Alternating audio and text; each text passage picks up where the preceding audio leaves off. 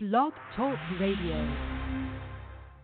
Just for the day I won't pick up. Just for the day I don't give up. Just for the day I won't pick up. And God I trust I won't pick up. Just for the day I won't pick up. Just for the day in God I trust. Just for the day I won't pick up. And God I trust I don't give up. Yo, you can go and tell the weed man. He ain't got nothing that I need, man. I ride by that ABC store saying, hey, you won't be seeing me no more. Yo, you can go and tell the trap boy. Yo, it's a rap boy. You are not welcome in me casa. You ain't got nothing for me, nada. No matter how hard life hits, I know where my light is. Yo, no matter how hard the crisis, yo, I know who Christ is. Yo, no matter what I won't pick up. Yo, no matter what I won't pick up. No matter what I won't pick up. Yeah, no matter what I won't pick up just for the day. No matter what, I won't pick up.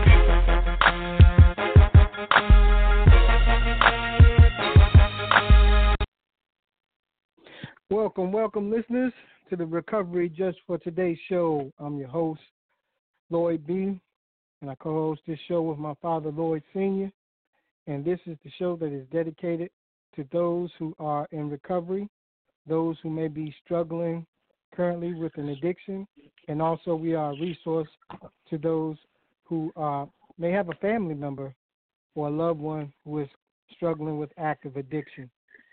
And uh, we are in our third season. This is episode six, and we have a theme for this season, and that that theme is uh, getting into the solution. We've been talking about we've been talking about uh, how to get into the solution. And one of the ways we've been talking about that is with the approach that is called Celebrate Recovery. And the Celebrate Recovery approach or method model uh, is a program that was uh, created with a a uh, Christian or Christ centered approach. And uh, so we've been focusing on this particular uh, approach for the fact the past uh, couple of episodes, and we're going to continue on. Um, and last week we uh, talked about being restored to sanity, which is part of the, the second step. We came to believe that a power greater than ourselves could restore us to sanity. And so we've been talking about being restored to sanity. And so, um, you know, as we uh, continue to, to go go on this uh, this journey. We, we want to share with you some information that we believe uh, will be beneficial. We just like to share our experience, strength, and hope, and hopes that someone will uh, receive the message and and get and, and get and become uh, part of the solution. Um, that's that's all we're talking about this season is is no longer uh, dwelling in the problem, but becoming part of the solution, getting into the solution. So uh, this is solution focused. Uh, Lloyd B, did you want to uh, greet the listeners? Yes, uh, absolutely. Once again, as always, I'm very thankful to be able to be on the show tonight.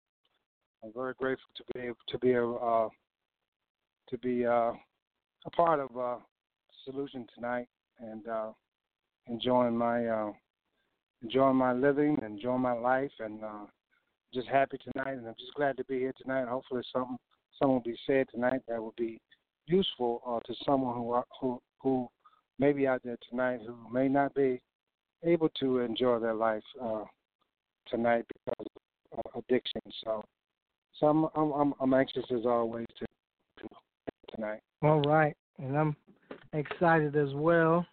And as we do at the beginning of each show, we like to start our show with a moment of silence, followed by the serenity prayer.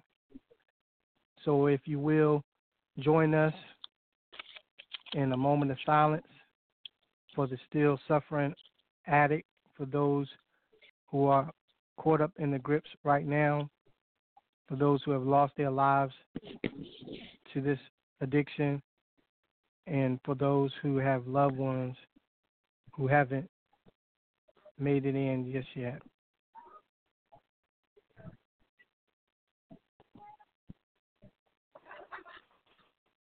God, grant us the serenity to accept the things we cannot change, the courage to change the things that we can, and the wisdom to know the difference.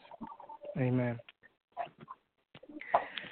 So, as we uh, had said in the beginning of the show, uh, we are we are actually in this in this uh, season. We're going through a theme, and the theme is getting into the solution. And one of the things that we've been talking about is the the recovery, the um, celebrate recovery model, and what we did last week is we uh, we had a clip last week, and um, what I want to do this week is I want to have a I want to have another clip this week, and so what I'm going to do is I want to I'm going to play the clip first because it's a pretty long clip, and then we're going to come back and we're going to talk about it. And so um, if you would join us and listening into this clip, and I hope that someone listening that, that it will you know it will bless you, and um, so just listen, listen up, okay? All right. It is good to be home. Well, my name is Anthony. I'm a grateful believer in Jesus Christ who struggles with sexual addiction, codependency, and is a as an overcomer of sexual abuse. How are you? This is my story. From as early as I can remember, I always loved Jesus. I was exposed to church, Bible stories, and Sunday school at a very early age. I was confident of this song that I sang in church as a little boy. You might know it. Jesus loves the little children, all the children of the world, red and yellow, black and white. They are precious in His sight. Jesus loves the little children of the world. I knew that this meant Jesus loved me. And I always had an affinity towards the thing of, of God. And I can still remember the picture of the cover of my very first Bible that I received at age five. I remember the excitement that I felt about getting dressed up in my Sunday best, to hop in the car with my mom and to attend church service. I loved the tradition we had of going out for a buffet breakfast after service, eating a whole lot of bacon, and, and talking about Jesus. See, I was fascinated by him. I was determined to never deny him like Peter, one of the followers of Jesus, or, or to be afraid to walk on water like Peter, or refuse to let Jesus wash my feet like Peter. Man, now that I think of it, poor Peter, man, he got a rough break. People didn't give him, let him off the hook.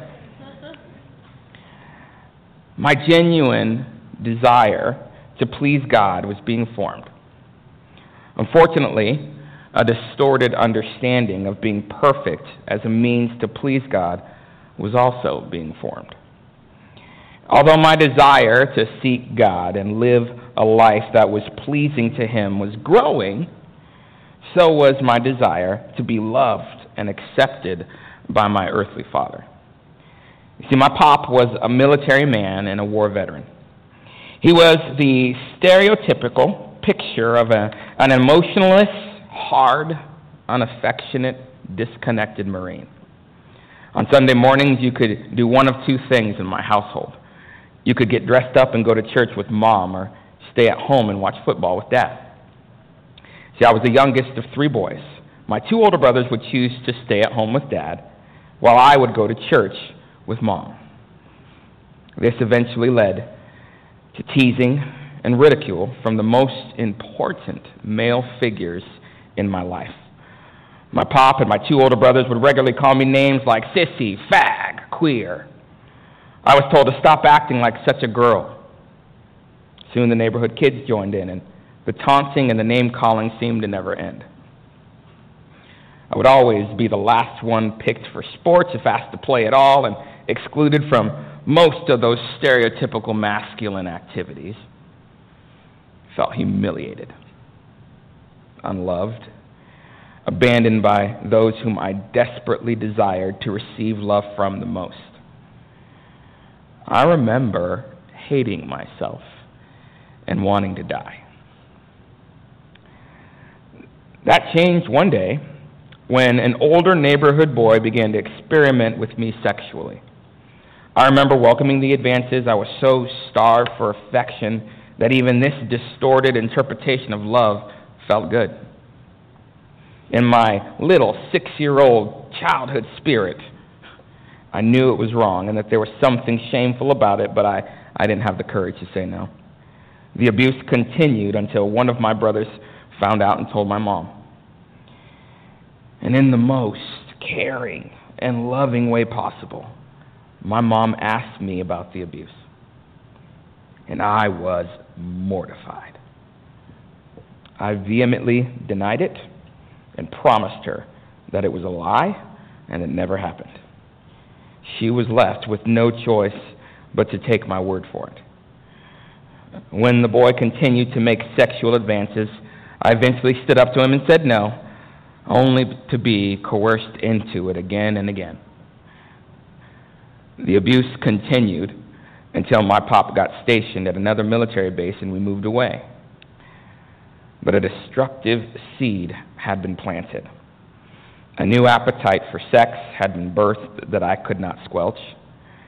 The desire would only increase when introduced to porn after finding a hidden stash of magazines and videos from a family member.